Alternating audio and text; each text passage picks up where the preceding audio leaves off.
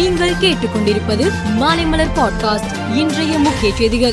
திராவிட model ஆட்சியின் மூன்றாண்டு சாதனைகளையும் தமிழ்நாடு அரசின் பட்ஜெட் அறிக்கையின் சிறப்பு அம்சங்களையும் வீடுதோறும் கொண்டு சேர்க்கும் வகையில் நேற்று முன்தினம் முதல் இல்லந்தோறும் ஸ்டாலினின் குரல் என்ற தலைப்பில் திண்ணை பிரச்சாரம் தொடங்கப்பட்டுள்ளது.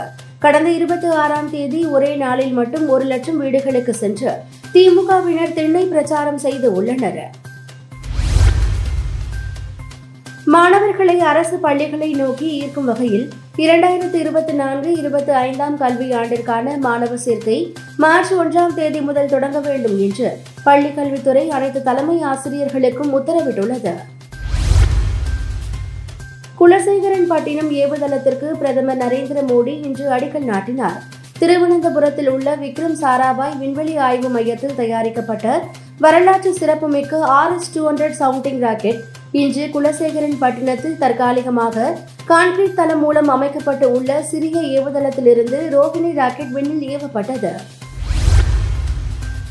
நெல்லை மாவட்டம் பாளையங்கோட்டையில் நடைபெற்ற பாஜக பொதுக்கூட்டத்தில் பிரதமர் மோடி உரையாற்றினார்.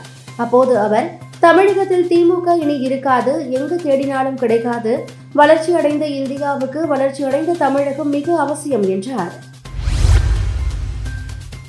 நாடாளுமன்ற தேர்தல் நடத்தை விதிகள் அமலுக்கு வரும் முன்பு குடியுரிமை திருத்த சட்ட திருத்தத்தை அமல்படுத்த மத்திய அரசு திட்டமிட்டு உள்ளது. இதனால் குடியுரிமை திருத்த சட்ட விதிகள் அடுத்த மாதம் அமல்படுத்த வாய்ப்பிருப்பதாக தகவல் வெளியாகியுள்ளது.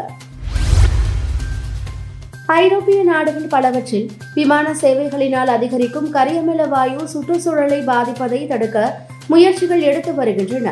இந்நிலையில் ஐரோப்பிய நாடுகளில் ஒன்றான ஸ்பெயின் ரயில் மூலம் கடக்கக்கூடிய தூரங்களுக்கும் பொதுமக்கள் விமான சேவையை பயன்படுத்துவதை குறைக்க முடிவு செய்திருப்பதாக தகவல்கள் வெளியாகியுள்ளன.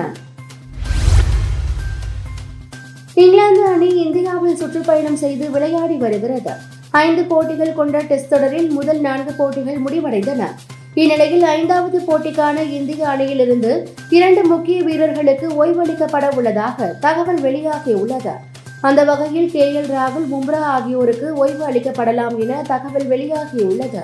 மேலும் செய்திகளுக்கு மாலை மலர் பாட்காஸ்டை பாருங்கள்.